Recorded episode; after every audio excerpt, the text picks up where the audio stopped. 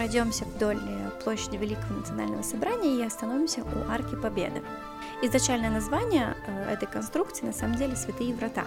В XIX веке, когда планировались новые части города Кишинева, это место было центральное место, специально разработано для таких, э, для религиозной функции. И мы уже поговорили о здании правительства, которое находится напротив арки.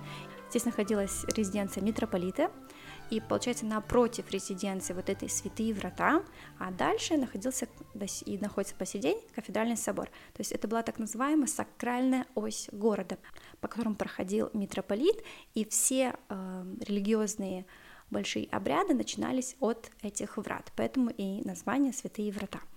И дальше следовали мимо колокольни до главного собора города.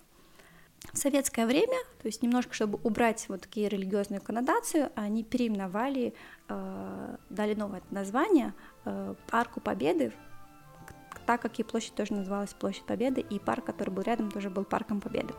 На сегодняшний день самое употребляемое название, о котором мы говорим, это Арку дю Триумф, то есть Триумфальная арка, и здесь тоже есть своя доля правды, потому что на самом деле, э, сда... Э, потому что эта арка на самом деле сделана в таком э, классическом стиле э, арок, такие как же такие как есть и в Риме, и в, в Париже, и в Бухаресте, и в Москве. Такая у нас арка есть и в Кишиневе.